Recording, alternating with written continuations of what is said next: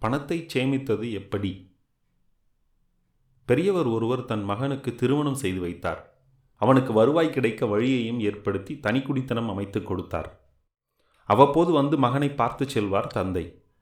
ஒரு நாள் தந்தை வந்திருந்தார். இரவு நேரம் தந்தையும் மகனும் பேசிக் கொண்டிருந்தனர். அப்பா நீங்கள் எப்படி பணத்தை சேர்த்தீர்கள்?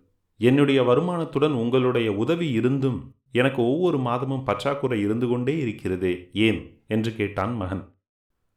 மகனே எதுவும் பழக்கத்தால் வருவது?